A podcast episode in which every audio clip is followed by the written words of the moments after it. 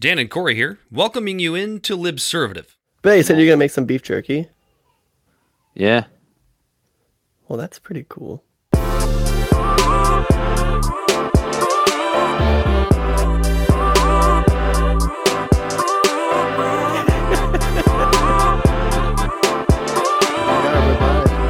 All right.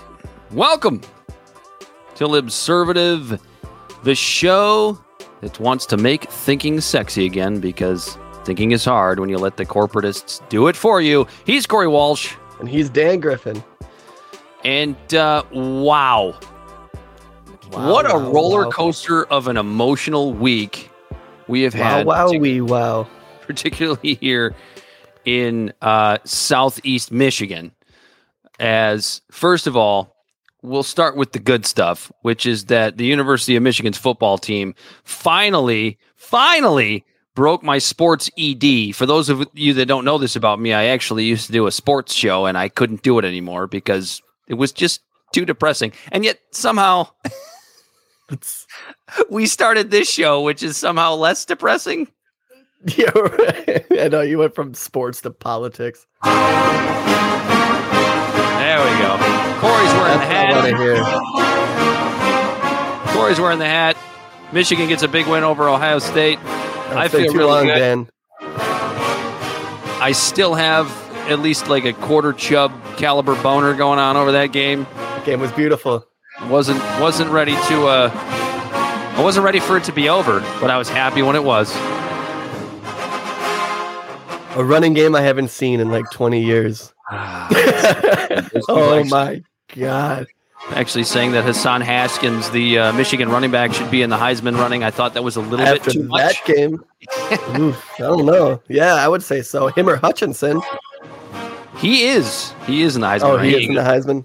he ain't gonna win it though. He won't. Oh win it. my god, Dan! I was in Florida watching that game by myself. Everyone else was gone at Universal Studios. I opted out to go that day just to watch that game. Where you Boy, am up, I fucking glad I did. And you also picked up COVID while you were there. Yeah, I'm I'm a statistic now, Dan. I have COVID. Thank it's God not a joke. No, it's not. I really do. Corey Walsh It's, really uh, does have COVID. Can't smell for shit. But what's Which interesting is is, weird.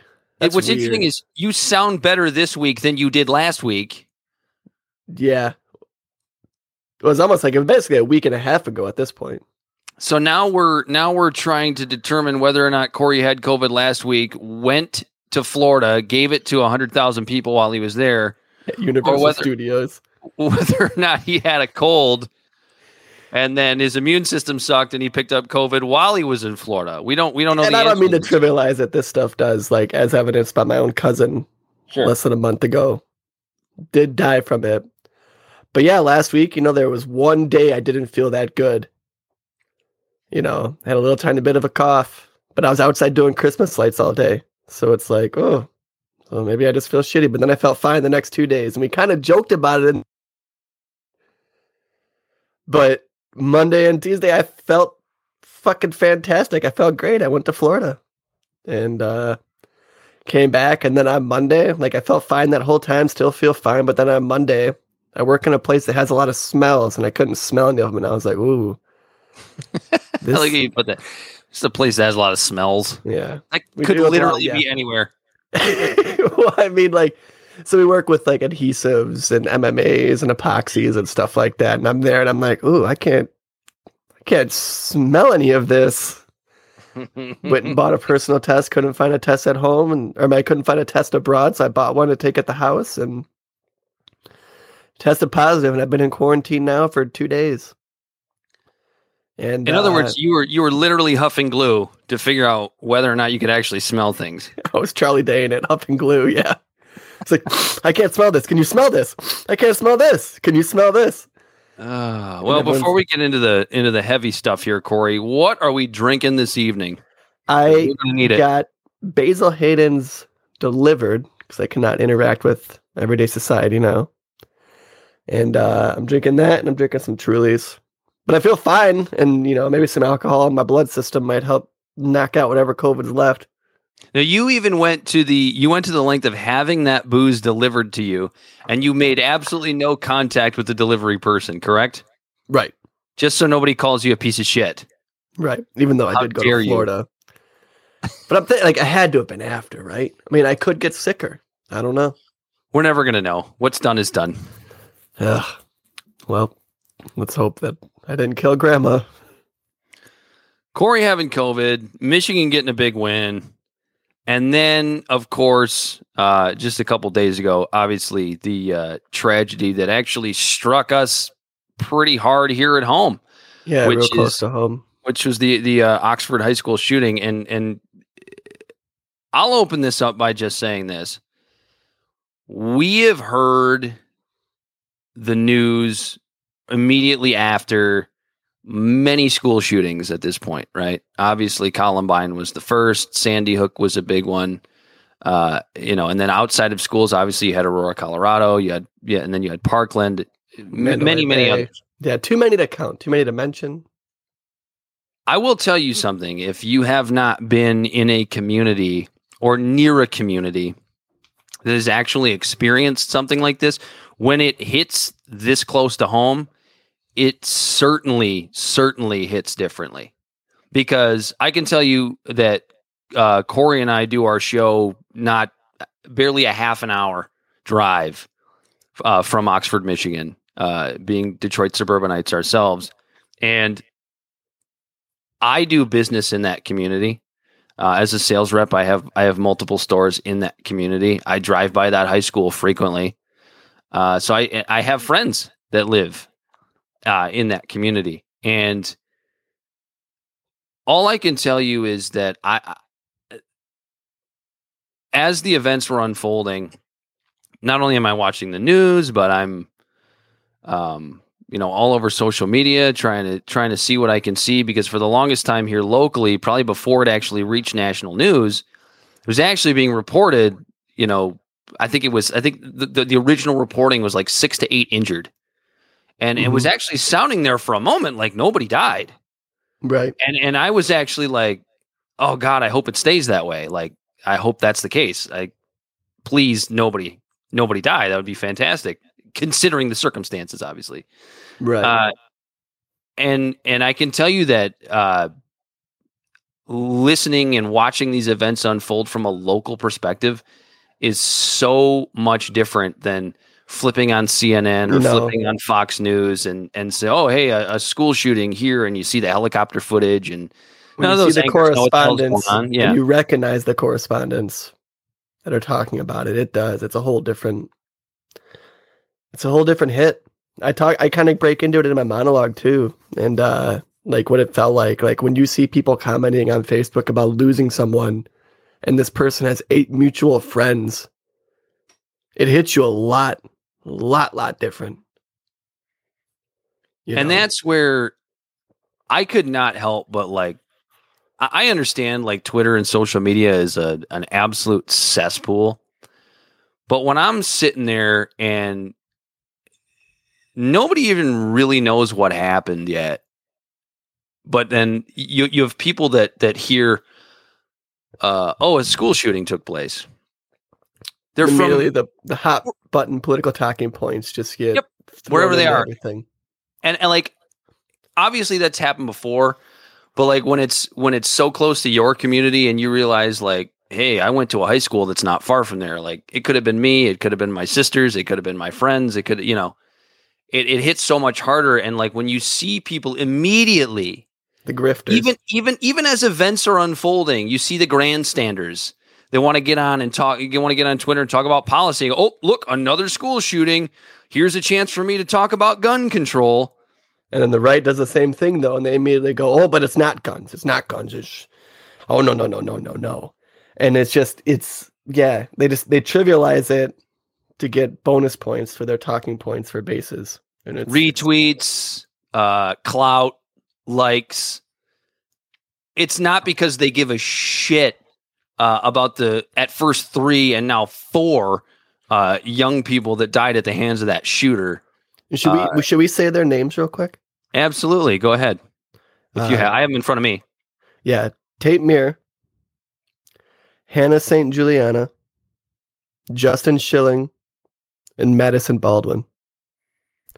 Those are the four people that were just needlessly taken from the world in the blink of an eye by some kid who just had I don't I don't even know. I don't I don't know. Some kid who just uh lost his mind decided that the best option for him was to just savagely kill his classmates. And a, and a handful of others obviously wounded. yes, were- wounded. I'm sorry, I don't have the list of the wounded in front of me. I know one was a teacher. That's right. I'm sure they're more happy to be with us still than uh, have their names Yeah. mentioned on our stupid show. Uh, but I, I cannot. I, I'm always like upset with the things that I see on Twitter, but I was never more upset than I was that day. Uh, i- i- As far as like affecting me directly, you know, Right, maybe you saw Twitter was a thing on 9/11, and you can imagine the cesspool that would have taken place. Even that might not have been like that because that was still thousands of miles away. You know what I mean? Like this, you saw people immediately trivializing it with getting their little one ups and their little political grandstanding. See And- this this school. Here's here's here's what I got out of it from the from the political grandstanders. Right, and there were handfuls of them. What I got was it is Republicans' fault that this shooting took place. Yeah. Like, just break that down for one second and just understand how stupid that is. And that's a guy that considers himself pretty goddamn far left. There are a lot of things that I have absolutely no issue blaming Republicans for. Right. But two hours after a school shooting takes place, I am not going to take to Twitter and say, wow, these four young people would still be alive if it weren't for Republicans. Yeah, it's gross. It's just asinine and it's gross. They just blame half the country. You know, Or- 60, you know, 80 million people who identify as Republican. You know, hashtag gun control. And and and I was actually thinking about this last night, right? Because last night things had started to calm down a little bit. We're recording this here on, on Thursday, December 2nd. So it's been a couple of days. It hasn't been long enough, but it's been a couple of days. And I was I was actually breaking this down in my own head last night when it comes to the argument for gun control. Because the blanket statement gun control, you can you can make that out to make sense if you just stick to that blanket statement. So like what I mean is like what the fuck does gun control mean? Like when people tweet it out after a tragedy like this and say, "We just need more gun control." All right, well tell me what that fucking means because I might even as somebody who owns a firearm, I might agree with you. But you have to tell But, but, there's that's not nothing, they there's do. no depth to it. It's just a talking point they hear on the media. exactly. and Dan, It's I might actually, easy. s- I might actually switch up our flow of the show normally because I'm trying to like not just say my monologue, but if you mind, I might just read it in the beginning of the show. go for it. pertains let's, to let's this hear Corey's exact thing. monologue. Let's go go for it. So it's titled "This Is Not Normal." November thirtieth, twenty. I was leaving work to purchase a COVID nineteen home test because I lost my sense of smell. Dan texted me about the Oxford High School tragedy, but I was in my own world. Did I, do I have COVID? Does my wife, my son? Jesus, where did I get it? I was just in Florida. My God, was I spreading it? A short hour later, the home test confirmed our fear. We became a statistic and the quarantine began.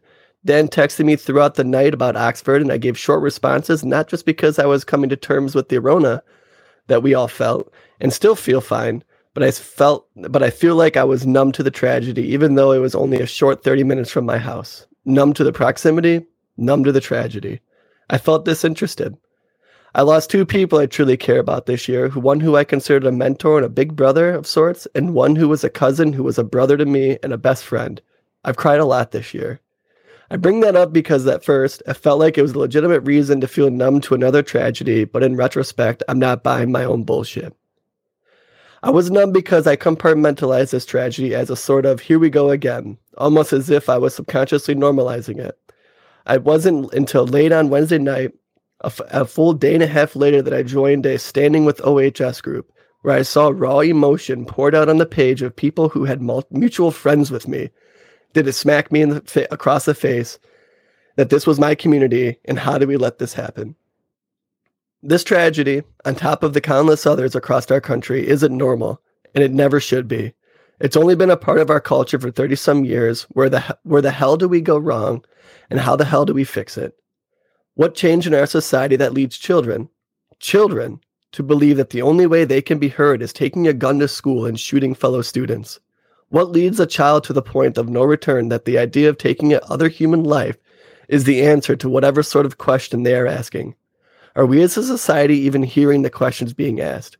How does a child, smiling in photos, transform into a savage on a murderous rampage, not against strangers, but people he knows and sees every day? Why is it only after we hear from other students that the kid was bullied or acted strange or was really quiet? Are we too busy with our, our lives to pay attention to the children? Don't get it twisted. I'm not victimizing the school shooters. I'm saying if we maybe pay more attention to this generation that we're passing the torch to, less kids might slip through the cracks. Maybe less students to teacher ratios. Maybe we tackle mental health as a societal whole and remove the stigma around it. Maybe we stop doping all the kids up with mood stabilizers and methamphetamines like Adderall and Ritalin. I know one thing's for sure. Both guns and bowling have always been a part of our society, but mass shootings have not. And blaming inanimate objects isn't going to help our children. And we should should we do everything in our power to keep guns out of the hands of children? Absolutely. But a gun is just a means to an end, so to speak, and removing it isn't going to stop the pain or hurt our children are feeling. It'll just make our day to day lives more convenient with not having to see another tragedy on television. Because let's be honest, we don't ever talk about our kids' mental health until one snaps and kills, leaving us with our hands in the air asking, How did this happen? And so basically, what I'm saying is like, we're sitting here and we're talking about, oh, well, gun control is gun control. But like, what are you going to do? You take the guns away from these kids. That mental issue in their head is still going to fucking be there. That is making them think, well, if I just had a gun.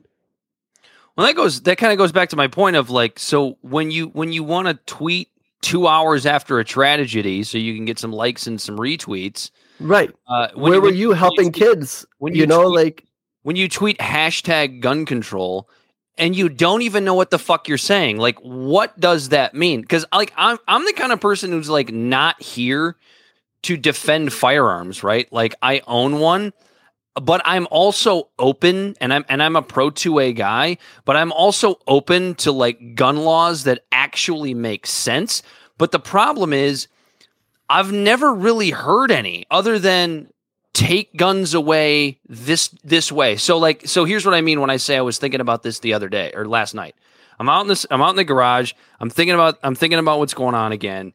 I'm having a nice cigar and I'm just by myself thinking about just reflecting. Yeah, reflecting on everything that's transpired, both what I'd seen on social media and and also like the tragedy itself. And I'm thinking, all right, so I'm trying to understand these people in my own head that want to just jump on Twitter and go, "We need gun control. We need gun control." And I'm and I'm trying to figure out a way in which they are actually able to make sense. But none of them are because how are you going to make sense of a super complex issue in a 240 character tweet? You're not going to. So there's no reason to fucking tweet about it. But here's what I'll say. Here, here's here's kind of what I came up with. When people want to go, Hashtag gun control. All right, so what does gun control actually mean? So, okay, let's say that let's say it means that you're let's say you're the kind of person who who who doesn't think uh, that the big scary guns or the quote unquote assault rifles, which isn't actually even a thing, but quote unquote assault rifles. We should take the big scary guns away, even though this young man's firearm fires the same bullets as most of those. Uh, yeah. most of those uh, same magazine those scary capacity, guns. all that stuff. Yeah. Yeah, the only difference maybe is the magazine size. Or You're more into guns than me, Corey. Do I have that pretty close to correct? For the most part, yeah. I mean, you can get extended clips for pistols, you know. So it's, maybe magazine size is the only thing you're talking about, and that's maybe accuracy. Okay, so we take those. But away. if you wanted to get to the nitty gritty in close combat, you want a shorter barrel, anyways. Fair enough. Like, like let's be honest. The cops showed up in five minutes. They stopped him fast. Yeah, but he still he took up. a lot of lives, and he still took a lot of lives. So and it wasn't a big scary gun; it was a pistol. you take the guns that aren't really any scarier, but quote unquote look scarier to people who don't know what they're talking about. So let's say you take those away. Now, as we've just discussed in these last two minutes, you've solved nothing.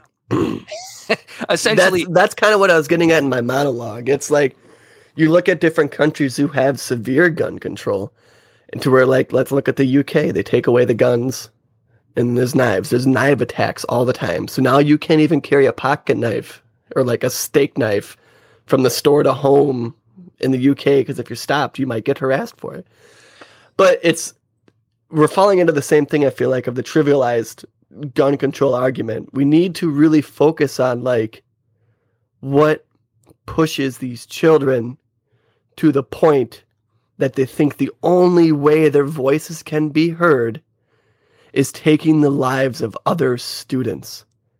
And now you're seeing these acts of desperation. Heritage Heritage uh, Middle School, which is literally I could ride my bike there and be there in 20 minutes now. There was an red marker on a door talking about that school shooting makes me want to do that too. Mm. So it's like there's obviously kids are like mentally fucked up. To put it in like real rough layman's terms, you know, our kids are desperately crying for help. Social media has only exacerbated the problem. And us as adults, we're just plumb not listening. Believe Because it or not, Is pushing these kids to that point. believe it or not, my my gun control thoughts were actually getting to exactly what you're saying. Okay. But if right. you let me, if you just let me finish I'm real sorry. quick. So, so you take away the big scary guns, you're left with handguns, and they say, okay, let's take those handguns away because those are just as dangerous as the less scary guns. It should only be for hunting. We should only have hunting guns. Okay, so now what stops my child from, or your child, or her child, or his child from going into dad's gun safe, sawing off a 30 six, loading it with buckshot, and blowing eight people away? So, and then and that even that even leads into the argument of like sidearms, right? Because a lot of hunters, it's maybe not around here because we don't have really a bear problem here in Michigan, but like Depends on where you go. out in the mountains, out in Montana, a lot of hunters carry sidearms. So now what do you do about that? Oh, okay, we'll make an exception for that. Okay, so now the kid goes and gets. So what I mean by that is like th- what I, kind of what I was getting at is like the gun control argument. It just keeps piling in on itself. And as you were saying, Mhm. Corey, to your point, it's the wrong conversation to have. Yeah, Whether exactly. you think guns should be regulated or not, it's still the wrong conversation to have. we're not tackling the real issue at heart, which is these kids want to commit violence because they feel like that is the only answer they have in an act of desperation. And like I said, I am not trying to victimize the the killers and things like that. But it's like there's there's signs, man. There's there's things that like the kid's Instagram had a countdown. You know, the kid's Instagram had a lot of not necessarily demonic photos, but definitely photos that were like, what is this kind of stuff? And it's like Very feng shui, if you will. some and like people knew other kids were saying things. Kids didn't go to school that day because they had an idea. And it's like, first off, we're not listening to our children. Second off, what are in our society that is letting kids like this slip through the cracks? Our schools are supposed to have counselors. We're supposed to have teachers. How does a how does a kid each because it's usually it's always this it's the quiet kid. So it's the Mhm. kid that's not getting the attention. So he's just day by day going through the motions and he's just building up this reprehensible thought process that is just turning into ultimately actions where lives of other students are taken. So let me But you know what? It's a lot easier. It's a lot easier to just blame an inanimate object instead of having to tackle a real complex, hard issue of mental health. And it's not just kids, it's adults too. Suicide rates are through the roof. We're seeing people acting out crazy. COVID has put mental health strains on a lot of people. And it's maybe as adults we're able to cope with it a little bit better, but we're talking about children who have a brain that is still developing that's throwing around a bunch of crazy hormones. And when they're in their most vulnerable state, we as the adults, the role models, the mentors, the coaches, and every person that they're supposed to look to are failing them.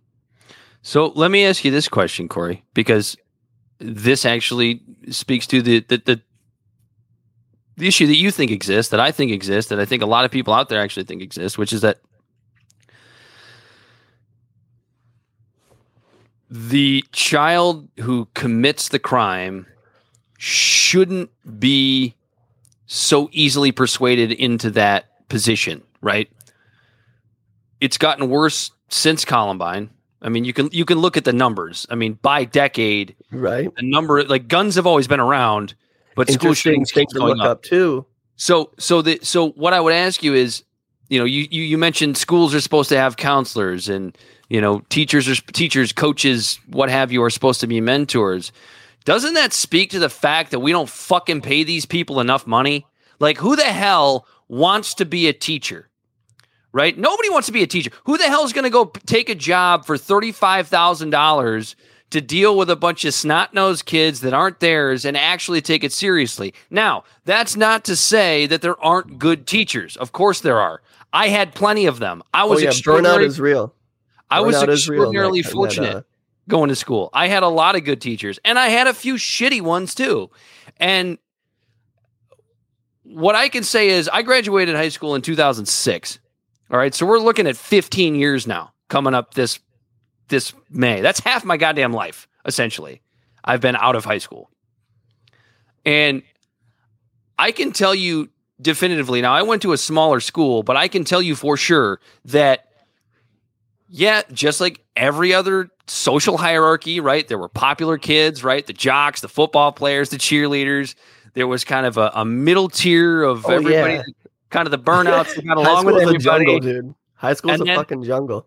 And then there were also like what you would consider that bottom tier of the social hierarchy that were, you know, kind of weird kids, that, you know, the kids that, you know, wore all black and put makeup on their face, called themselves goth or whatever. But what I can tell you is that in each and every one of those hierarchies when I was in school, which wasn't that long ago, everybody had friends. Like even at that bottom tier, like there was still you still had kids and, and the only reason I know this and remember this is because I have always been, I've always considered myself a people watcher. When I go out in public, when I was in school, wherever I am, I always watch people and kind of see their social interactions. And I mm-hmm. remember this from being in school. I just cannot remember a single kid that I went to school with, and I talked to everybody that didn't have any friends at all Right. everybody had at least one friend. And I feel like that isn't the case anymore when it comes to these school shooters. Like, I'm gu- guarantee you, you're going to find out that this kid, and we're not even going to say his name because I don't like doing that. Um, we know who it is, but I'm not going to say it. Uh, I guarantee you, we're probably going to find out that he was a loner, had no friends. You know, I think that stuff's already kind of coming out on social media. Yeah, and that's the thing is like all It's of his fellow students are the ones that are saying it. You know what I mean? And it's like But how can you expect somebody that makes thirty-five, forty thousand dollars a year to go out and play therapist? right. Well, he he physically he can't. When he has 30 students, you know, especially in a high school, you figure 8 hours a day, 8 times 30 is what 240? So 240 students. How is he supposed to like take the time to mentor and teach and guide these children to do what they're supposed to do. Our schools are set up like a production line. And unfortunately, you know, kids like this kid slip through the cracks. And if you remember being a kid, like I'm like, it's weird because I went through that phase. Junior high was a real awkward phase. I didn't have a lot of friends. High school I did okay. But like I remember being in junior high and like having those feelings of like not necessarily trying to like act out on anything, but being like, oh yeah, no one likes me. I don't have a lot of friends. But you still you put on a face when you're at home. You put on a face when you're at school. Even if you feel like you're a loser, you're not going to tell it verbally that you're a loser. But there's telltale signs that these kids put off that like if someone just was was able to just analyze someone for just a minute, you could realize, ooh, this kid might need a little bit of special attention. But that just it just isn't happening. We we live in a society where both parents have to work longer hours for less pay. And that's the thing. Like in a world where everybody's looking for somebody to blame. Okay, it's really easy to go, "Oh my God, it's guns' fault. Oh my God, it's Republicans' fault." They blame oh my blame the God, gun because quote it's an well-armed object. militia's fault, right? Right. Wh- what what do you do when there's nobody that you can that's what we do in the society now with everything whether it's school shootings or elections or whatever you have to find somebody to blame. Sometimes there isn't just one somebody or something to blame something on. Right. like you have to actually put in the work to figure it out. The problem is it's fucking hard. We can't do it. It's fucking hard you know, it's the same reason Gavin Newsom went out and wrote legislation about, you know, uh, uh, gender neutral toy aisles, but he doesn't want to do anything about fucking homelessness in California because it's just too fucking hard. Right. Yeah. When it so when it's a complicated issue, it's just easier to blame inanimate objects and ideologies. Like look what America does: the war on drugs, the war on guns, the war on terrorism, the war on communism. You know, you could keep going down the list of things like that. And like for some reason, we like to War just on fight Tulsi Gabbard. we like we like to fight ghosts because it's just easier than tackling the real problem. Yeah, I mean, you can tie that into climate change. You can tie that into anything else. And Yeah. so, what what do we do? Like, how do we get more positive about this? Because this seems awfully nihilistic, where it's just like, all right, well, school shootings are just going to keep happening. It's going to be a part of our world. Well, we kind of went over the answers. We what we got to do is we just have to pay more attention to the kids. But I think what you have to do in that scenario is you have to find a way to get teachers paid more. You have to find a way to get uh, uh, uh, school counselors paid more. But then you get into the political debate. You know, Well, where's the money gonna come from? Exactly. The the conservative or even the libertarian argument, Corey, would be public schools suck. There's no way to make public schools good, so that's not Well, going to happen. That's true, but that's a separate argument. I feel like. I mean, maybe it, it does fall into the same category, but it's like, you know what? Yeah, you know, our public schools might suck, but that's because not necessarily underfunding, but like just funding in the wrong places. We got to get back to where we focus on the children, not fancy, flashy buildings and all of this type of stuff. Like, we need to focus on our kids. That's the next generation. Like I said in my monologue, that's who we're passing the torch to. And we just constantly just keep kicking the can down the road of sorts about scenarios like this and don't talk about it until something like this happens. But we don't give a fuck about the kids' mental health and stuff like that up until that point. It honestly ties really well into uh the way we kind of the way we, we've talked about police, right? When we talk about um, you know, what does defund the police actually mean? It's kind of the same thing because you know, they're both sets of public employees when you're talking about teachers and you're talking about cops. And it is so obvious that more money being funneled into both of these areas is the actual better solution. Because why? Because when you don't pay teachers enough, when you don't pay cops enough, guess what? You get lower tier human beings taking those very fucking important jobs. Yeah. It's not that hard to figure out. If you pay Nope. cops more and you pay teachers more, more good people are going to want to do those jobs. You're going to be able to educate your kids better. You're going to maybe be able to prevent school shootings more because you're going to have teachers that actually give a shit because they're getting paid enough to give a shit. And that goes into my conversation. Like, it, it's funny because it actually ties into what I say when it comes to that stuff. Because, like, when you dump more money into it, it seems that it never ever goes to the people with the boots on the ground on the front line of the case to where, yeah, we can dump more money. Like, we pay more money per capita per student, I think, than any other country in the world. Yeah. Yet, we still have teachers that have to rely Yeah, on the government ranked- for yeah, welfare. ranked in the high 20s globally in education. Right. So I think that's where my nihilism comes when it comes and we talk about throwing more money at stuff because we technically already do. And that's the problem. Like I don't understand how this money is being swallowed up where it's going to, but we need to get back to the basics of focusing on the kids. Well, that's a libertarian argument, isn't it, Corey? For the not the part, money yeah. that's the problem. It's not the cash flow that's the issue.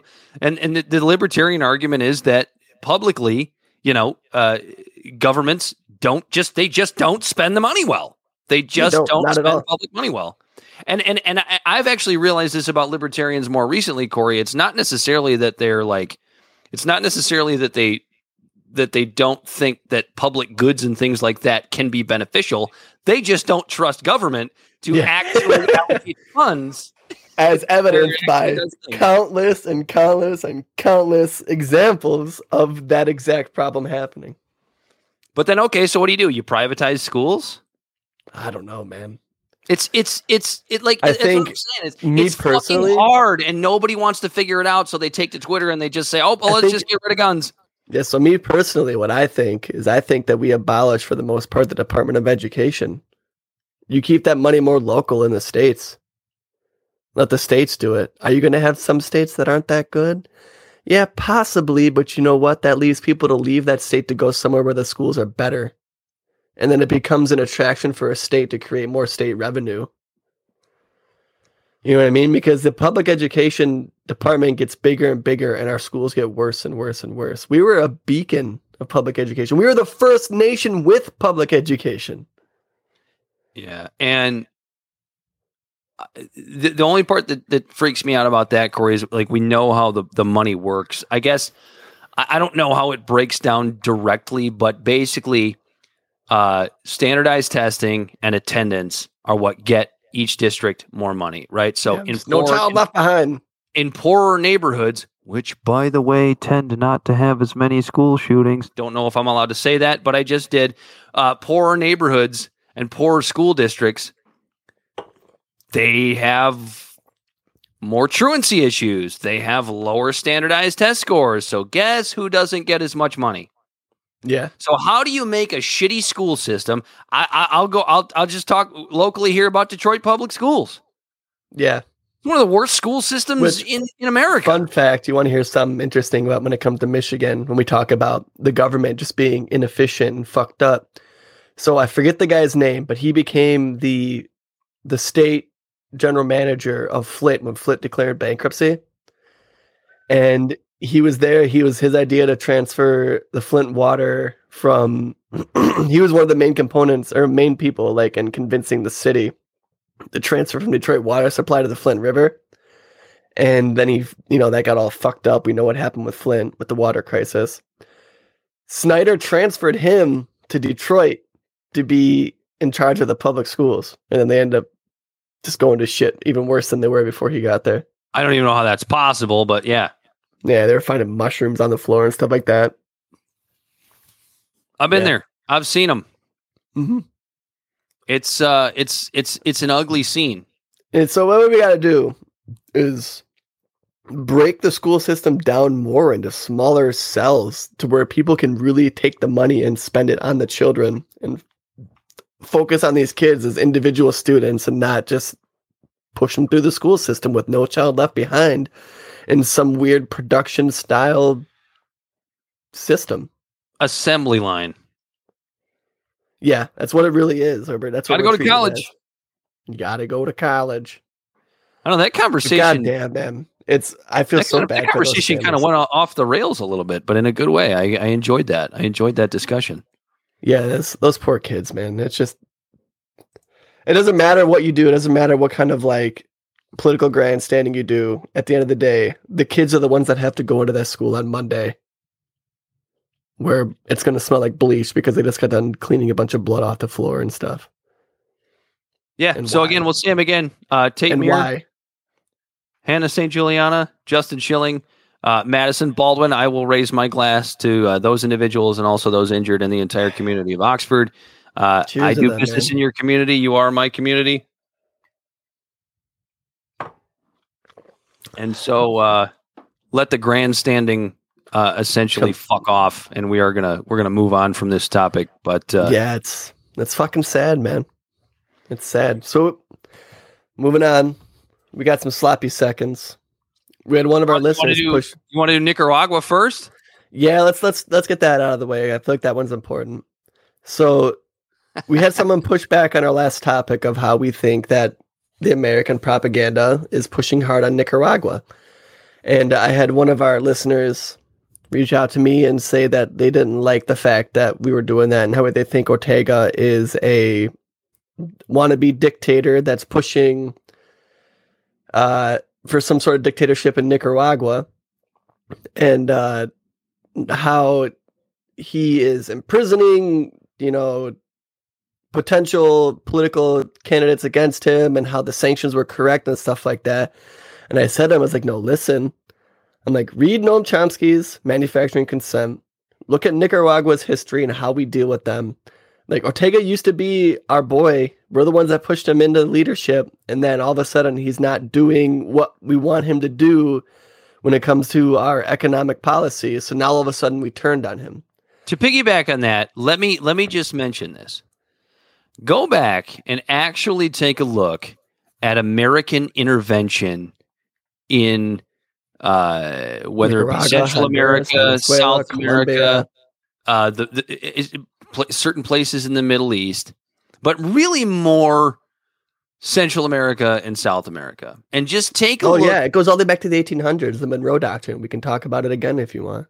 Yeah, but just what what I'm getting at is just take a look at the leanings of the quote unquote dictators uh, that we have uh, tried to displace, and really take a look at their politics. Because what you're going to find is that almost all of them, and no, and fuck that, all of them. I I, I don't even know that for sure, but I'd be willing to bet on it.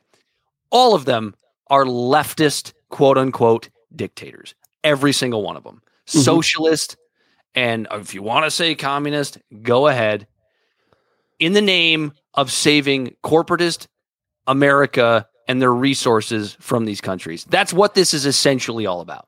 Yep. So I'm going to share the screen of this article with our uh, live stream here. Um, and it's by Christian Guevara. He's a journalist from El Salvador, Salvadorian journalist, and he's he focuses on corruption and stuff like that. And this article, November 8th, 2021, was U.S. attacks on Ortega fail to convince the Nicaraguan voters. And then he goes on to say that the United States is waging an economic war against Nicaragua and, it- and the overwhelmingly popular Sandinista government here as the people of the country head to the polls. Just last week, the U.S. House of Representatives passed the Rena- Act, a slew of additionally deadly sanctions with a bipartisan with huge bipartisan support.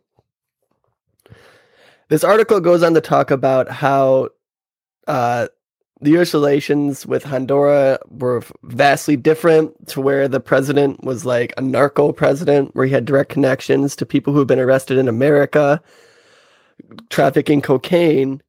But the fact that they uh, they they're closely aligned with U.S. economic and political establishments and have no qualms about continuing to allow us. So they have no qualms about their people being continually allowed to be exploited by U.S. We don't bother them for example, so one of the things that this person brought up was uh, the political prisoners. And the most, so right here in this article, the most famous of these political prisoners is Cristiana Chamorro, an extravagantly wealthy Nicaraguan oligarch and owner of the far right news outlet La, Pre- La Prensa. Chamorro was, has a long history with the Ortega's party and the Sandinistas Front for the National Libertarian Front, the FSLN, and during the Contra War of the late 70s and into the 80s, La Prensa was funded was funded and used as a tool for the U.S. government to spread propaganda to undermine Ortega when he was president then. And before that, the U.S. also supported and funded dictator Anastasio Somoza's terrorist war on the Nicaraguan people that killed 80,000 people. So they're pushing hard on this Ortega when he, in turn, is actually really popular there. Now, our media will not say that, but people there have a 60 to 70% pre-election polls have overwhelmingly supported Ortega. And, he, and Ortega is accused of cracking down on the very same democratic institutions that were established by the FSLN in 1984, which was, the, like, as we just mentioned, the CIA uh, backed people. And for the U.S., it may very well seem impossible for a leader to have that kind of support Ortega has in Nicaragua. But just maybe he has the support because he has followed through with his political promises and drastically improved the lives of Nicaraguans with policies like free healthcare for everyone, including cancer treatment, free college for all, including indigenous peoples that were previously banned from attending public institutions, more than doubling the amount of roads throughout the country, and reaching near 100% food sovereignty, which means meaning almost all the food consumed in Nicaragua is produced and grown there. So this guy is literally doing what he wants for his country, and he doesn't, and he isn't letting the American government uh, influence his decisions, and they don't like that. And we've talked about this now with Haiti. We've talked about this with Nicaragua in the last episode. America likes to put their fingers into these countries, and if they don't do the puppet show that we want them to do, we immediately vilify them and turn on them. And So that's that all we were can- trying to say in the last episode. so that we can corporatize their uh, whatever Exploit the free that, labor. Exploit whatever it is that they have that we want. And by the way, can I just mention Nicaragua as a cigar aficionado? As far as New World cigars go, Nicaragua, Bella, love it. A- Muy bien. no, but that's that, that that's that's the thing is like that is such a that is such a corporatist uh argument of oh he put his he put his political uh, opponents in prison. And it's like yeah but that's But they were not stooges for the American government. it's not really that simple. Like it, that's that's the thing. It's like it's just not you can be an absolute genius and have an IQ of 2000 and still fall for the corporatist bullshit. We see it all the time. really I know. I know very very just- smart human beings that do it. It's like when you go on Google, I had to to find a journalist who was speaking on this, who's on the ground in fucking South America. It took me way longer than it should have. It was on New York Times, Washington Post, New York Post, you know, all these different things, and they're all shitting on them. And all they're doing in these articles is basing their argument quoting on American officials. Do you understand what I'm that's saying? why that's why the I check out propaganda machine. that's why I was- check out publications like The Grayzone and obviously Breaking Points with Krystal and the Sagar. couch Like, conversation. Yeah, dude, you have to because like our media here in America, a lot of it's good. Like, don't get me wrong, New York Times. We're gonna like I'm gonna be using New York Times as a source just here in a shortly about Hunter Biden. the Our media- Situation Room with Wolf Blitzer, brought to you by Pfizer. Our media sometimes nails it, but as a whole, there's a propaganda machine that has been there that has only been enhanced since 2012 when Obama legalized it, superseding a 1948 bill under the NDAA Act, the National Defense Authorization, Authorization Act, that legalized propaganda in America to fight propaganda from other countries. Dude, this is all real stuff. The NDAA is authorized every year by our Congress, and Obama made propaganda legal. Legal, not illegal, legal. And so I have to go and dig through things and find websites of things like the peoplesworld.org that was founded in 1924 that is an, a, a source of news that's not from America. And like the way we've turned ourselves out, that we act like all of a sudden, if something is a news source that isn't from America, it's not legitimate, only goes to solidify my argument of saying American media at times is very propagandized. So I guess the question I would ask is, when did we get here? Right? Because I know, you know, you used to watch Looney Tunes, and I know that, um, you know, you've probably seen the political cartoons from like the World War II era, right? Like Mm-hmm. America, like we had propaganda. Beating the shit out of uh, We had- Hitler. We had anti-Nazi propaganda then. Like propaganda isn't new in America. Um, it's not any more recognizable. So when did it? So I guess like was there like a turn after World War II where I don't want to say America is evil, right? Because I like living here. I enjoy the rights that I have here, and I We've enjoy always thought we were doing the right thing. I don't want to fall into that category that America is evil and we're doing this. We just we're No, if- very self-serving and very self-interested, and I Of- get that. Okay, that's fair. That's that's the answer I was looking for. Is is it is it that we're evil or is it that we're self interested? And I Yeah. and I, I actually I actually like the fact that you said that because I I I often think about like what America is to the world as far as Like, how is it good and how is it bad? And a lot which of one? people love us, as evidenced by people from Cuba hopping on rafts and just going into the ocean and wishing for the best. We have thousands and thousands of thousands of people trying to cross the southern border. We are a good country, but we have a lot of faults. Can we be can we be God and Satan at the same time? Because it kind of seems like that's the case. That's you're talking about Eastern religion there, man, with the yin and the yang. The evil has a little bit of good, and the good has a little bit of the evil. Yep. but I just wanted to really touch on that and really drive that home that it's like we've been here before. We're fucking with Nicaragua because their political and economical policies don't align with what we want. And and the thing that Follow the money. And the thing that upsets me most about that is that it's people that claim to be liberals that are upset about this. You claim to be a liberal and you don't even realize how far right the Democratic Party actually is. hmm I mean, it's it's and it's and it's so it's so obvious. It- you know, we we've talked about this before. Bernie Sanders, a guy who is considered to be, you know, a, a- an, an you know a leftist. Okay, real quick, I do want to add this. I want to add this. I'm sorry to cut you off. Go ahead. Despite the ridiculous lies of Nicaraguan business and corporate media, Chamorro is not in prison for being an opposition candidate. Interestingly, she was never officially running for president.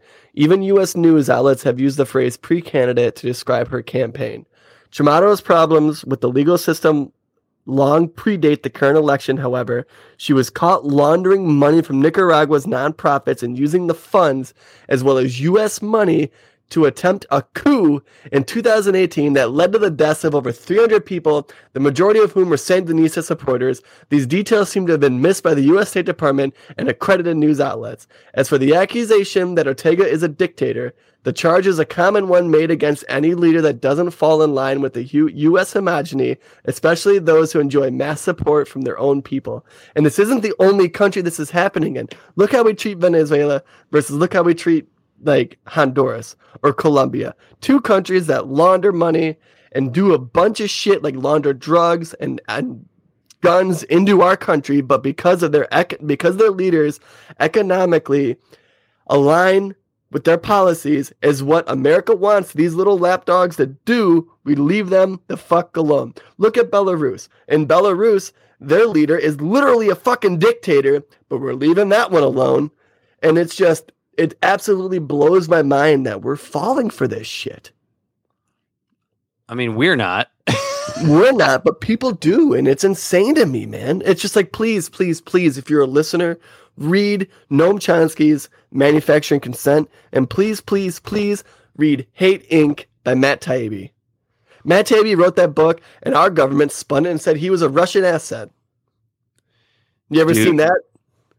we we live we live by Matt Taibbi's Hate Inc. In fact, I will say this. I think this actually ties in. Matt Taibbi actually had a tweet uh, on November 30th that I thought was interesting because you've you've heard that uh, uh, Jack Dorsey stepped down from Twitter, correct? Yep. So the new gentleman that has taken Jack Dorsey's pace is Parag Agrawal. And on November 30th, uh, he put out a statement that says this. I'm just going to read the part that's important. Sharing personal media such as images or videos can be potential can potentially violate a person's privacy and may lead to emotional and physical harm. The misuse of private media can affect everyone, but can have a disproportionate effect on women, activists, dissidents, and members of minority communities. So it sounds like what Mr. Agrawal is saying is that you literally cannot take a picture or a video of a human being out on the street and post it to Twitter. Let me tell you why that's a problem. Uh, actual protests, guess what? Can't take a video or a picture of it anymore and put it on Twitter. Uh, what happened with uh, uh, our, uh, uh, Kyle Rittenhouse? Not allowed to post that video on Twitter anymore. Yeah. Not good. And Matt Taibbi's quote was, "Wow, thought this would be a bit more gradual." God damn it, that guy's so good. I love Matt Taibbi. It's it's it's if you don't see what's going on here, I don't know how to help you. Like it's freedom of the press is going away. Freedom of speech is going away. And I can already hear people hearing me say that going, Oh, a nice conservative talking point. Like, I don't give a fuck whose talking point it is. It's reality. Isn't that bullshit too? Isn't that disgusting? How like you, if one side has a good talking point, if it is from a certain sector of the political landscape, then it's discredited. Yes, yes, and that's why honestly, I've I've tried to stop putting labels on myself as far as politically. I will tell you, I know I'm a leftist. I know that about myself. What type of leftist I am, I don't know. I don't really give a shit. I, I believe in leftist policy, but when somebody when, when I'm seeing that that that that the, that the new Twitter CEO is essentially saying you can't post pictures and videos of strangers on Twitter anymore, it makes you do a quick double take. Like, wait a minute, like, hold on. How like what like? But the left, like, because the left isn't what are we talking about right now they're saying, "Oh, but it's a private company." And it's like I get it, I get it, it's a private company, but at what point are these uh, social media superpowers going to be considered a utility?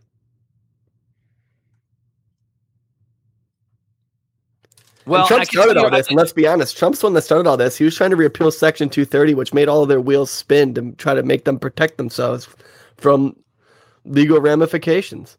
Section 230 of the uh, oh, I forget which part it was. It was a part one of the acts, but it talks about how like social media platforms that aren't publishers, when there's just private users using it and they say things, that they can't be held accountable for it.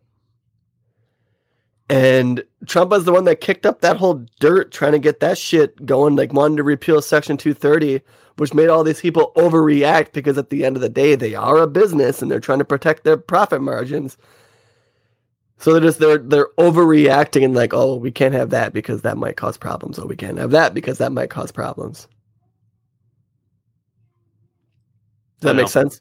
It does, but I'm lost. I'm just I'm just I'm just absolutely lost for words. Like I just cannot imagine this going well. I can't imagine that policy going well. I don't know when it goes into effect. I don't know if it's already gone into effect. Uh, but it's like you you you want to sit there as as a as a as a public woke corporation and talk about how you know important it is that you know we uh, stop police officers from hurting black people. Okay so the next time that i record a police so if i go out on the street and i record a police officer beating the shit out of a black man for no reason or shooting a man in a wheelchair I or or shooting a man in a wheelchair, as we saw referenced this week. I can I now what you're saying now is I can't post that on Twitter to let the entire world know that this piece of shit cop that we're trying to get rid of all these bad cops. I I now can't post that video on Twitter. Nope. And you can you can thank Trump for cucking this super left woke media outlet. I'm out of Thank- gas. Om- Omicron's here. Omicron. yeah, here we go. You wanted to talk about Omicron. I did want to talk about Omicron because I have an interesting take on Omicron. And I, I, I'm the first person I feel like that said this. Maybe there are others out there. I can't be the only person who feels this way. Don't cancel me for saying I think Omicron's a good thing based on early data coming out of Africa, coming out of Israel because what Omicron is showing us based on this early data, I'm not going to show it to you. You can go find it yourself. It's going to be difficult if you Google it. duck, duck, go it. You'll be able to duck, duck, go it. Uh, look, it looks like this is the variant that we've all fucking wanted since this virus came out, which is a variant that is, okay, shittily more contagious. Okay, that sucks, but less deadly. Yeah. Now that, that that hasn't been confirmed yet. We may jump on this show in two weeks, and I might be eating crow, and I'd be fine with that. I just want to, segment. I just want to get it right. But so far, the early data is telling us that this variant is more contagious but less deadly. Corey, just like Delta was. You, Delta was more contagious but less and deadly. less deadly, but still more deadly than Omicron so far. So, Corey, if I gave you the choice of this shitty virus that was created, that seems to be have been created by human beings, uh, that we shouldn't even have in the first place, but it's here, so it is what it is. If I give you the choice of having a virus that is more deadly and less contagious, or a virus that is uh, less deadly and more contagious, which one are you choosing? I'm, I honestly call me crazy, but I'm gonna take the less deadly one. exactly. A lot of the data coming out is showing that uh, the early data, obviously, it could change. I'm going to keep saying that until we're Which done is- talking about this. It's interesting. But the early data is showing that a lot of the symptoms are are equivalent to a severe uh, severe cold, which is great. I, that's great. That's good. Is, It's- is that that not interesting, good too. news? It is good news, and it's interesting because like it's it kind of goes with it kind of uh solidifies our argument of what we were saying with Dr. Robert Malone and kind of is like, well, you know, maybe he wasn't exactly right either. So Dr. Malone, if anyone's listening to our podcast, is the one who created the mRNA, you know, technology of creating an mRNA vaccine. And he was a huge advocate against mass vaccinations and that it should only be for people who need it and are vulnerable because when you vaccinate everyone, it just makes this virus. The virus is the same thing as any other living thing. It wants to survive. It wants to replicate. It wants to reproduce and keep its species alive and moving. So what it's going to do is it's going to mutate and change itself to do that. And so what this virus is doing is with mass vaccinating everyone, which was ma- which was what Robert Malone was against, it's forcing it to mutate at a faster rate to fight the vaccine. And so but his original assessment was, you know, it's going to make the virus mutate to where we can't handle it and it's going to make it so the vaccine is ineffective. So, yes, the vaccine is a little bit less ineffective. They're saying that Omicron and the virus, like there was a bunch of doctors in Israel who caught it even though they were vaccinated and had their boosters. And a lot more people are getting it even though they're vaccinated. It almost doesn't matter because it's the virus has mutated itself so much to fight the immune system to infect you that it's given up a lot of its energy of trying to kill you essentially and just make itself more contagious to just get into you just to constantly keep itself reproducing and moving along. Does that make sense what I'm saying? It does, but it's it's also, and I'm no evolutionary biologist. I, you and I are just intellectual idiots, but it totally makes it just makes common sense that something that is a virus, whether it's a virus or a bacteria or a parasite or whatever it is, something that needs a host, particularly a human being in this case, it just makes sense that it just doesn't have an interest in killing its host because when you kill your host, you don't you can't replicate. and keep going. yeah. So virologists have been saying this for forever since this since this first came out. It's like, you know, traditionally novel viruses or or viruses in general, when they mutate, they typically become more contagious and less deadly because they have more interest in replicating and moving from host to host than they do to kill the human to kill the human or the host that they uh that they that they that they move into. So I'm looking at Omicron and I'm going, all right, if this early data is true, why can't CNN and all of the corporate media stop saying things like uh, Omicron more contagious and add in, but maybe less deadly into their headlines? They can't Right. do that because that Well, doesn't what's interfere. too. Is like while this is happening, uh, like Merck is coming up with an antiviral pill. Have you heard about that? Yeah, we've talked about it on the show. We talked about it a little bit, yeah, but like, could you imagine if we had a antiviral pill and that like, cause so like, we nope, have Corey, stop. Nope, nope, nope, nope. Got to get vaxxed. You got to get vaxxed. It's the only way. Right. But like we have we have antibacterial drugs, you know, for antibodies and things like that. And like we don't have that for viruses.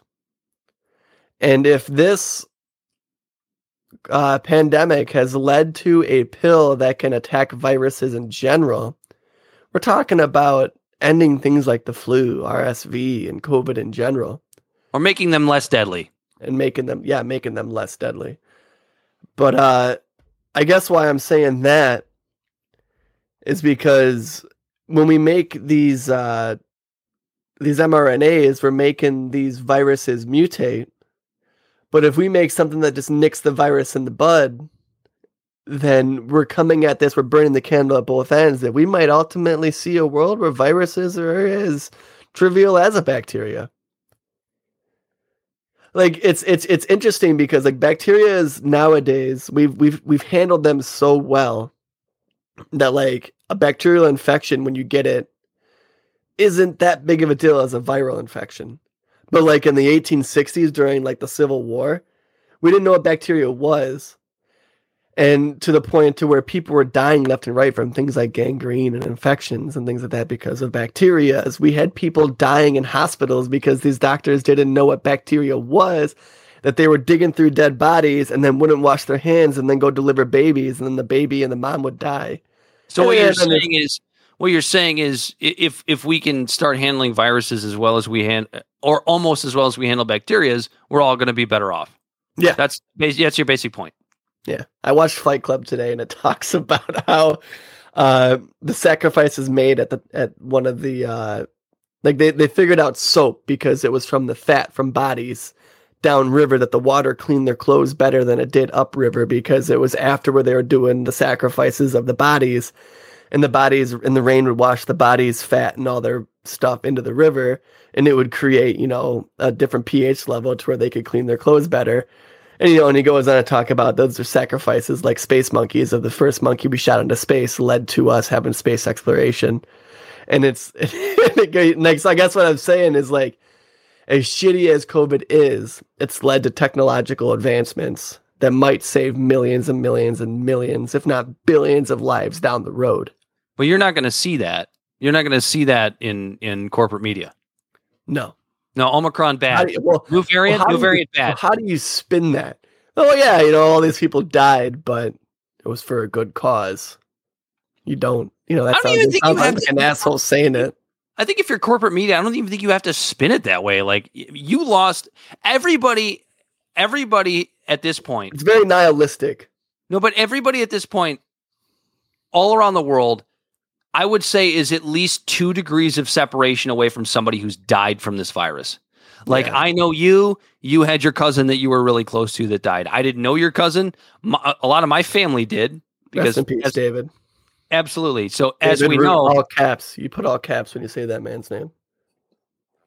Um, so I'm two degrees of separation. My my my good buddy Roger, his his father passed away from COVID. Now, granted, he was in his late 80s and in a nursing home, but still, like that's he could easily still be here today if COVID were not a thing.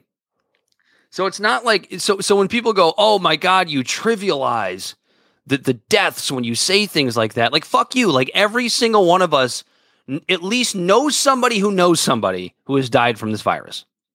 Do you think that's Yeah. fair? I think that's fair. At this point, yeah.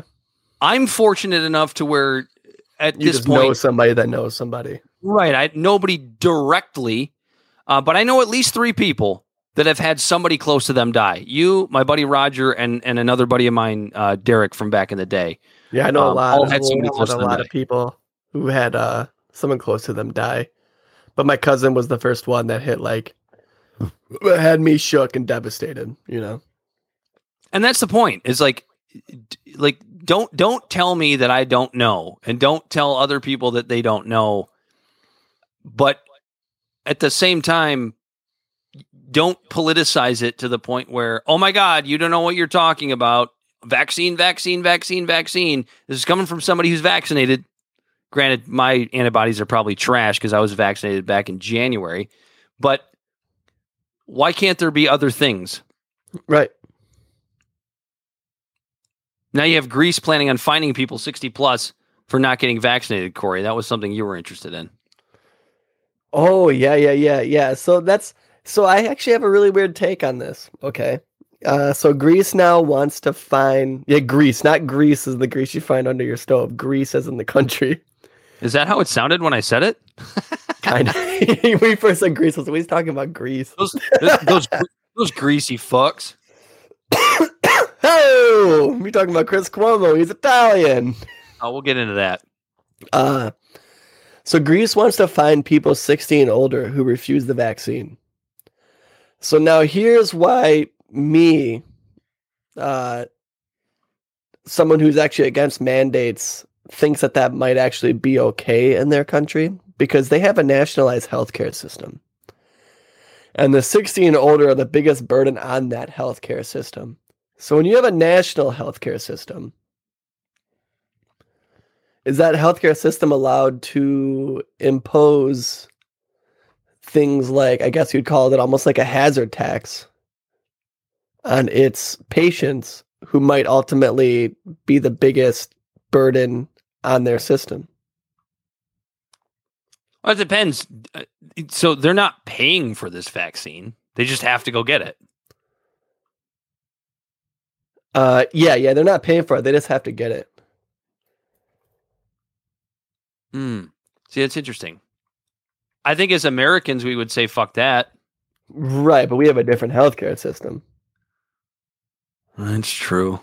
And I'm sitting here going, I'm doing the Jimmy Dore thing about how we need to give everybody health care instead of giving everybody vaccines. So, like, this is really tough for me. right? I don't know. I I would say, boy, that's difficult. Is this our red pill, blue pill? It's extremely nuanced. No, because I don't think. The, no, because it doesn't have to deal with doesn't have to deal with Americans. Uh, I would still say that it's probably not cool that you that you're like like when you because when you're talking about a democracy, I mean, because that's that's you could argue that that's pretty autocratic.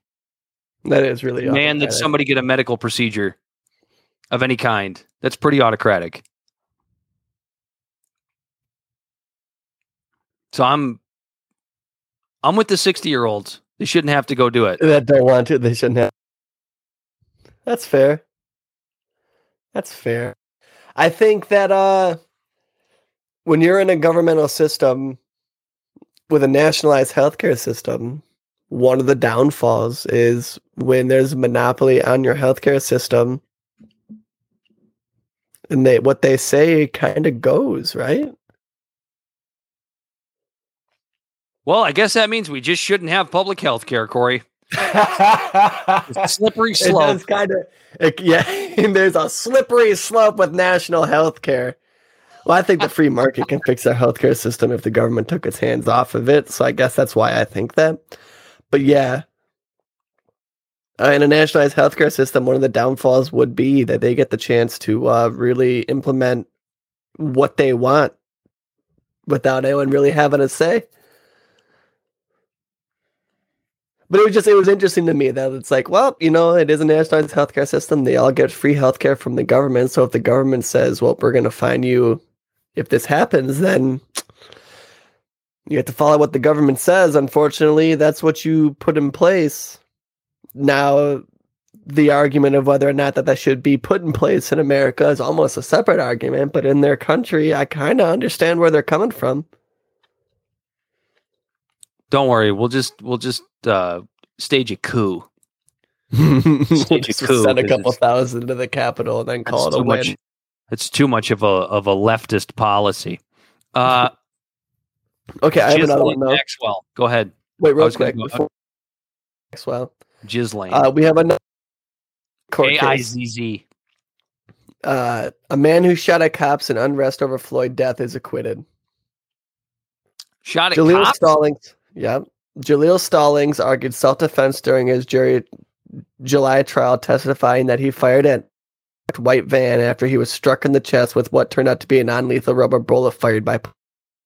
So he was at the protest, and the police shot him with a bullet, and he shot back.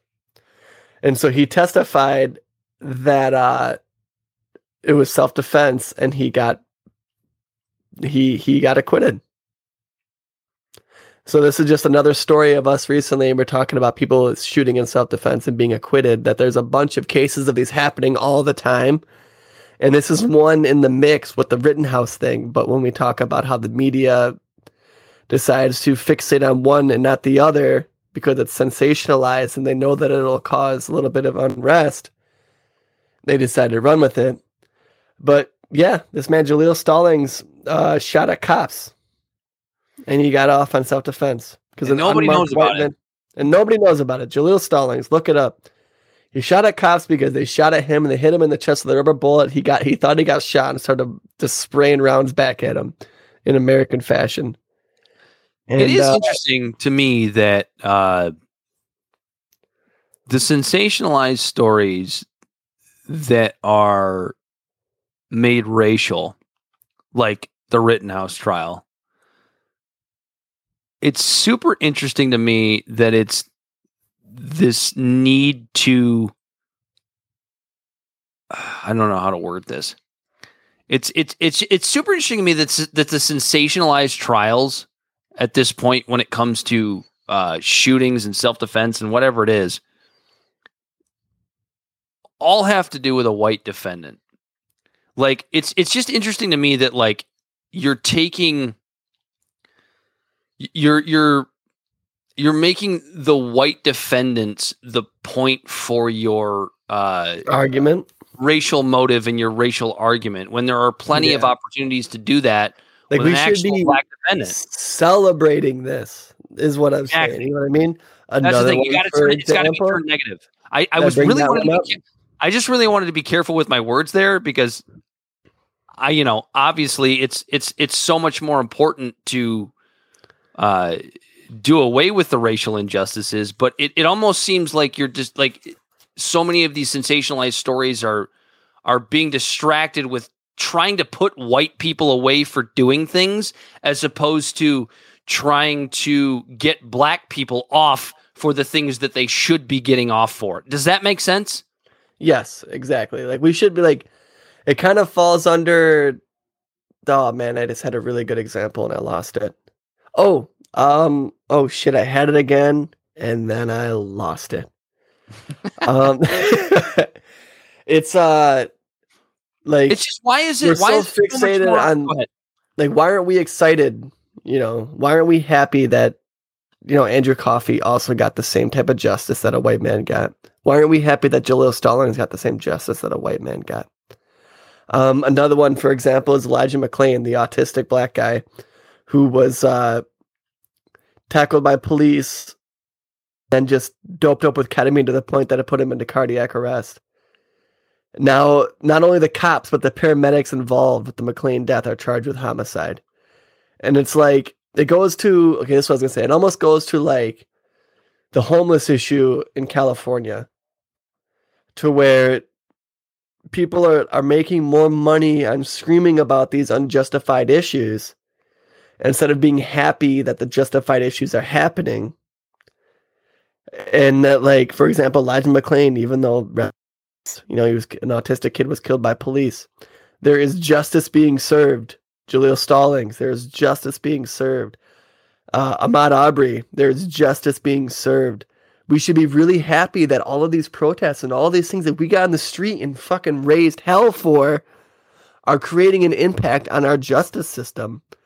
But if we fix it, then people can't do the sensationalized media to make money on it anymore if we fix the homeless problem in California, then the people that are making hundreds of thousands of dollars maintaining those camps can't make money anymore.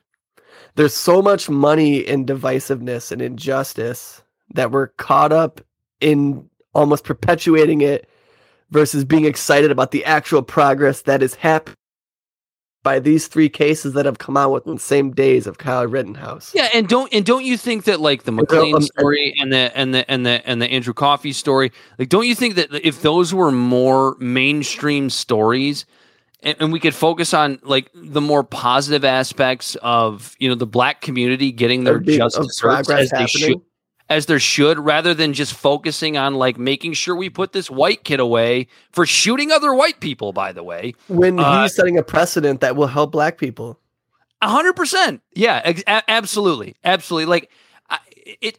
I have to be careful with my words because I'm And a white too, guy. and And, I- hold I on, great. I, I know what I'm going to be accused of because I'm a white guy. It's like, oh, that's really easy for you to say. You know, your white privilege is showing, but it's like, no, I'm just, I'm just looking at this thing objectively. Like, I am a lot more in support of uh, uh, bringing out the stories that that actually help marginalized groups, as opposed to stories that shove down white people. Does that make sense? Like, I, Yeah. I'm not going to sit here and say that I don't have privilege, right? I've always admitted the fact that I have. I, I have an easier life simply because I was born white. I can mm. totally admit that. I, I can too. I have no issue with that. But Was my life hard? on? Sure. Did I grow up poor? Sure. But the color of my skin was not a factor in my lifestyle that I grew up in. Definitely helped. So, what's more important to you as a person that's listening to this show or, or watching corporate media? Is it more important for you to like smash down the white man? And maybe we deserve it. I don't. I don't know. I don't really give a shit. But to me, the the, the bigger point is to to to raise up these marginalized groups that so many of these uh, woke blue checkmark brigade people claim to care about but when but then again but then all they're focused on is just like let's just make sure we beat like like would you rather beat somebody down to your level Or quote unquote you or would you rather to the highest level. or would you rather climb the ladder and reach that level Right. I don't know and- if that just sounded racist obviously i didn't mean for it to but like no, you did it, and th- there would there would be it'd probably be a white person that says it. but like, and I was just that's why I was really trying to interject and say that like, yes, there is a lot of work that still has to be done, but we're seeing progress, and a win is a win, and these things are setting precedents for minority communities. and positivity like the positive stories about the coffees and and and the like sorry they're all skipping my brain as i'm talking here but like those positive stories are are going to do so much more for equality than the negative stories or the negative perceived stories about people like Kyle Rittenhouse. Yeah, because it goes to that monologue that I said a couple days ago. When do we talk about people who are on the cusp of almost admitting that, oh, hey, you know, maybe my skin does this. Maybe my skin does give me an advantage. When you just get beat down, you get bitter. And then we don't understand, like, why can't you just admit that you're white and it's a sin? It's like, well, I mean, Yeah. like, how many Because times do I have to admit it? You know, you just you you, you get you, you know you get tired of being blamed. And look, I'm not going to sit here and act like I've been one of those people that people have pointed at and gone, "It's your fault," you know, directly. I'm because I, I don't take this. Because here's the thing, Corey. It's like I don't take that shit personally. Like Me neither. And this is how I put it. I So- understand where it comes from. So when this is how I put it when I try to put it to people when we talk about this whole thing when they talk about white people being racist. Okay, it's like being on a plane. If you're sitting on a plane and the captain comes out and goes, "Okay, everyone who doesn't have a ticket on this plane needs to needs to get off the plane, right?" And if you're sitting there with your ticket, you got your headphones in, you're ready for the plane to take off, you're not going to jump up and go, "Oh no, look at me. I have my ticket. I have my ticket." You know that they're not fucking talking to you. So you're just gonna sit there with your headphones on and keep your head down and be like, all right, well, I hope these fucking assholes get off the plane so we can take off. Why are you gonna make a stink about it when they're not talking about you? Mm-hmm. And that's exactly how I feel when people talk about white people being racist because I know I'm not racist. Right. I don't need to say that to make myself sleep better at night. I know fundamentally to my core, I'm not racist. I don't need to make a Facebook post to make anybody feel better.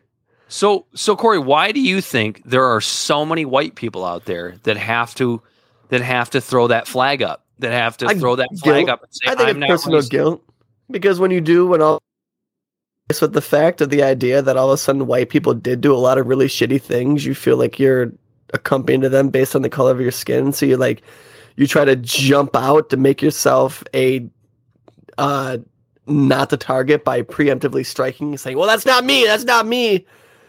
When it's like, you, I don't know if you necessarily have to. And I honestly get I've always gotten the idea from people that do that, that that that throw that flag up, that ally flag. I, I've always gotten the idea, at least from, you know, uh the the, the circles that I uh am in, which are incredibly diverse. I've always gotten the idea from the people that don't share my skin color in my circle. I've always gotten the idea from them that they think that when people do that, they just roll their eyes. Yeah, You know, they, they, they go like, like I don't like they, they, they almost go like I don't give a shit. Like like they look at me and they go like you're my boy. Like we're friends. Like you're my brother. I'll do anything for you.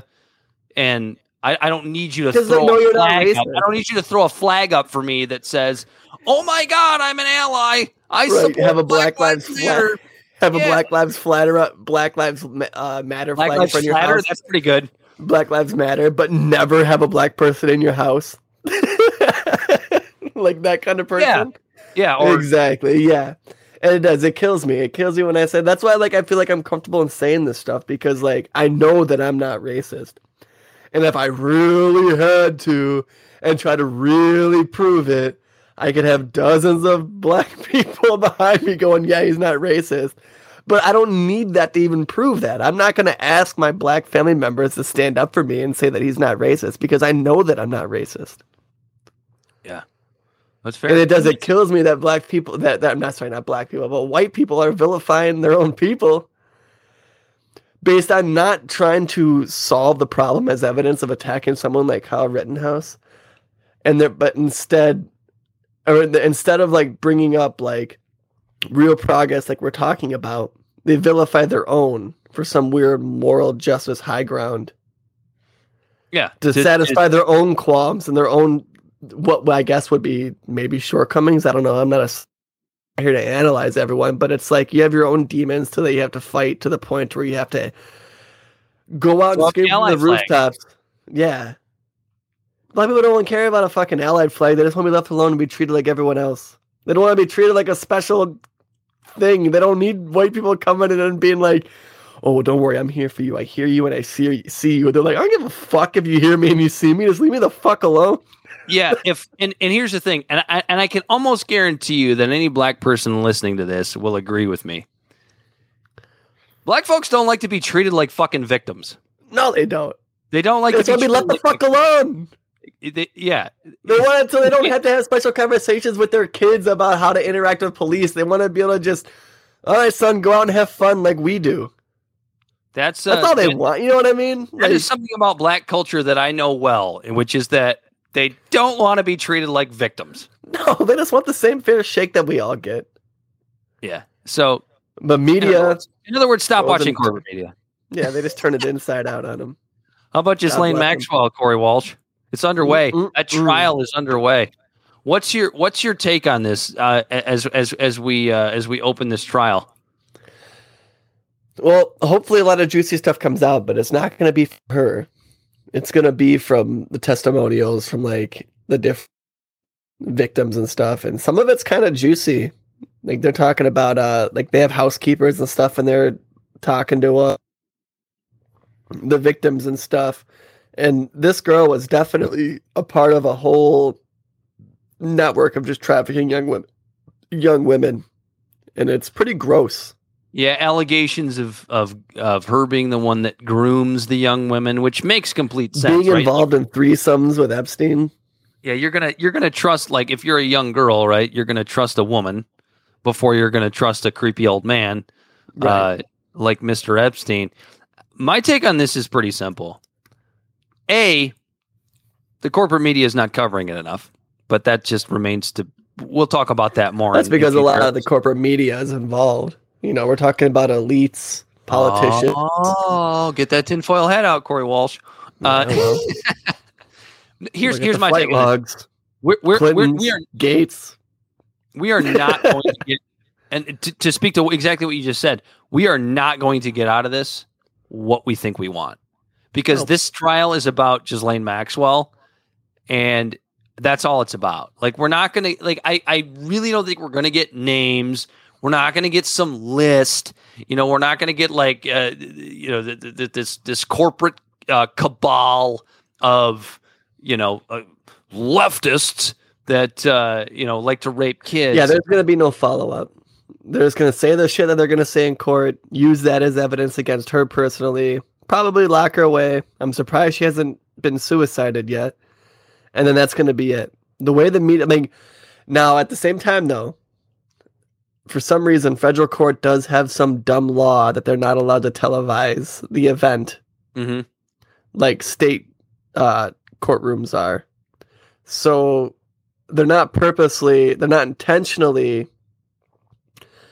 n- or they're not. Yeah, they're not intentionally not. You know, it's a double negative, but they're not intentionally not broadcasting this court case.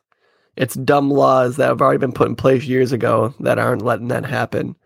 But yeah, it's it's she's gonna get put away probably. And then that's gonna be it. It's gonna that's gonna be the, the chapter of this is all gonna close.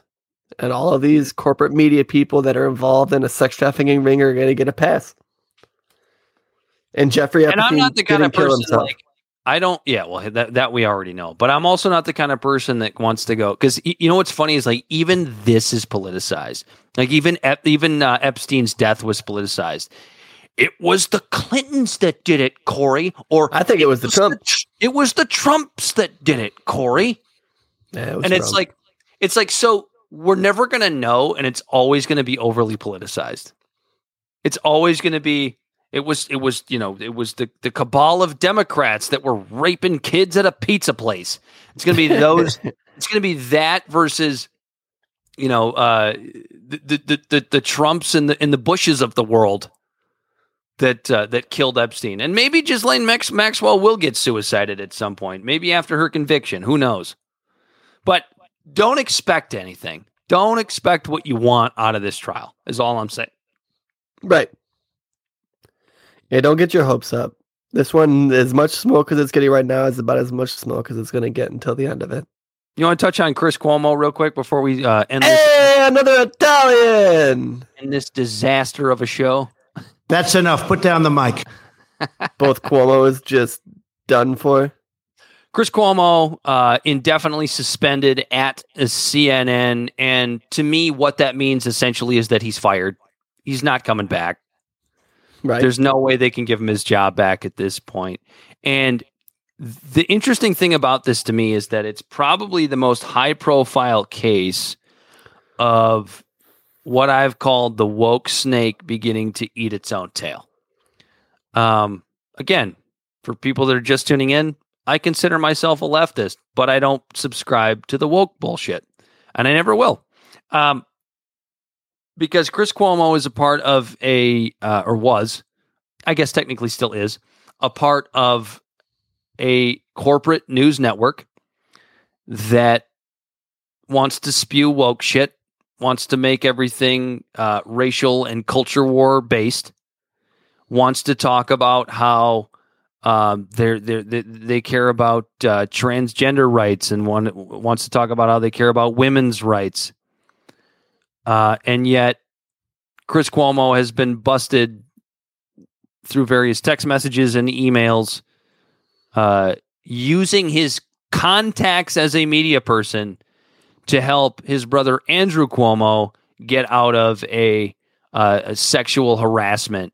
Oh yeah, did, yeah. You remember uh, one of the people for the Times Up, like one of the head of the Times Up uh, campaign, like uh, resigned through all this. There was uh, one of the Me Too people resigned. A bunch of people resigned with the, uh, because of these Cuomo's. Yeah, yeah, because They were all helping them. they people also who were a part of organizations that were talking about trying to find like trying to uh find justice for women who were sexually assaulted the leaders in these groups were helping the cuomos Yeah, because you have to you have to save face. It all came down to CNN. It all came back down to to to Chris Cuomo, and it's it's just proof that what the corporate media is selling you, they don't even believe it. It's phony. It's always been phony. And and and if if if you think I'm just making an accusation about what you would consider the leftist corporate media, it's not leftist at all, but okay. Uh, do you not remember Bill O'Reilly? right Bill O'Reilly, a guy who works for a conservative net or worked for his conservative network in Fox News, was fired for uh, sexual harassment allegations. Conservatives aren't supposed to be into that. They're supposed to be very, very wholesome. They're supposed to be wholesome and they're supposed to love Jesus and they're not supposed to touch any women except the woman that they eventually marry. That's just what call them mother. right? okay pence So it's a, it's a, it's a joke. This isn't. It, it's not just about Cuomo. It's it, it, They're both. They're they're all guilty of this bullshit. I'm not gonna get. I'm not gonna be surprised if, if four years from now we hear that Rachel Maddow was grabbing snatch on the uh, uh, on the on the MSNBC set. Will, will, will that make a difference because she's a woman who happens to be a lesbian? I don't know. It doesn't matter. All I know is that these corporate media stooges don't give a fuck about you and stop pretending that they do.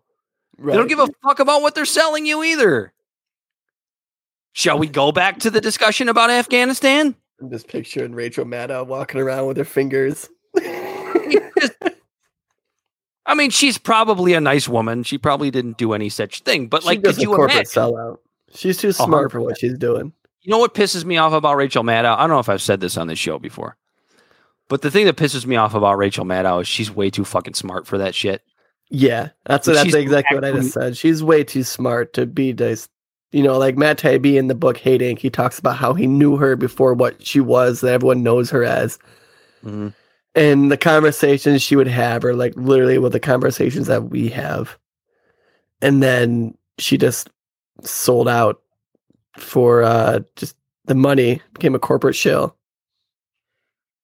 It's And she's way too smart for her. That's why she pisses me off. That's why I like Yeah, when I talk about her as an example of the left of like a leftist sellout is her 100%. And it's because she's not a dumbass that just has a guttural chin that just shakes reading a teleprompter like Sean Hannity. Liberal sellout, Corey. Don't confuse it. Liberals and leftists are not the same. Yeah, she's a liberal sellout.